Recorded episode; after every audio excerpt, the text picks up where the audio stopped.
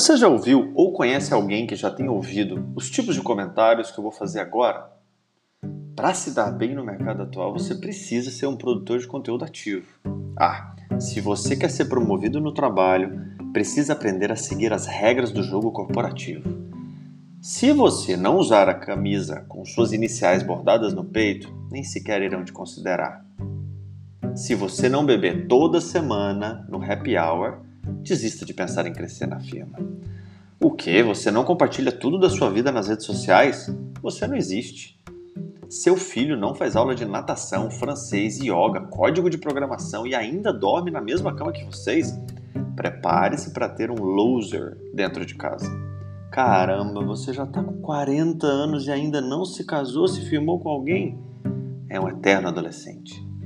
Sério que você pensa em fazer seu relacionamento dar certo, custe o que custar? Por que não se separa e pronto? A fila anda. Busque sua felicidade sozinho. Bom, acabei de citar algumas expressões que, via de regra, são proferidas por fiéis seguidores de playbooks para fazer a vida dar certo de alguma forma. E tudo bem, todos nós queremos que tudo dê certo, não é mesmo? E para isso, normalmente, temos a tendência de buscar alguém que nos ajude a se orientar. Ansiamos por manuais que nos digam para onde ir, como fazer ou quando não fazer. Tá bom, talvez você não faça parte desse grupo que provavelmente equivale a grande parte dos seres humanos.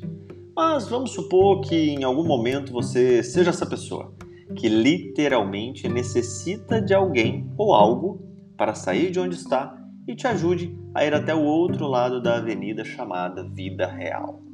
Estamos em 2021, quase 2022, em pleno século 21, e a vida até aqui, para muitos de nós, foi nos moldando para que buscássemos fórmulas lógicas de evitarmos sofrimentos e, por conseguinte, alcançarmos alegrias. É a corrida da felicidade em sua versão plena de existência. Funciona assim: algum ser iluminado, sagaz, inteligente, curioso e com um olhar metódico, apurado, olha para a vida, observa os padrões que se repetem em uma parcela da população, analisa a causa das consequências boas e ruins e coloca tudo isso em uma equação matemática. Pronto! Temos mais uma fórmula de como se dar melhor em alguma coisa. Claro, a tendência natural, quando a gente ouve que alguém fez algo de uma forma que deu super certo, é no mínimo ficar curioso e investigar o novo método vencedor. E assim, cria-se mais um ciclo de seguidores compulsivo de playbooks. É assim desde quando estávamos no ventre de nossas mães até a porta do cemitério. Sempre vai ter alguém compartilhando manuais, fórmulas, receitas e guias. E esse alguém, por muitas vezes, somos nós mesmos. Mas afinal, qual o problema com isso? O que existe de tão ruim em ter playbooks para fazer a nossa vida? E quando eu digo nossa vida, leia família, emoções, carreira, mente funcionar melhor. Será que tudo que pensamos, sentimos e fazemos é porque estamos seguindo um manual de boas práticas para tudo dar certo no final sem refletir onde tudo isso vai parar? O que, que acontece se, por acaso, o jogo da vida simplesmente mudar sem aviso prévio? Será que depositamos toda a nossa expectativa em playbooks e quando elas não funcionam, ficamos à deriva e à mercê dos solavancos emocionais da frustração? Criei esse podcast que está acompanhado de uma newsletter, exatamente para tratar deste tema. Eu adoro o tema disrupção e, particularmente, sinto que precisamos nos preparar para disruptar certos padrões em nós mesmos e, quem sabe, pleitearmos ser pessoas com perspectivas exponenciais em sua visão do mundo e da vida em si.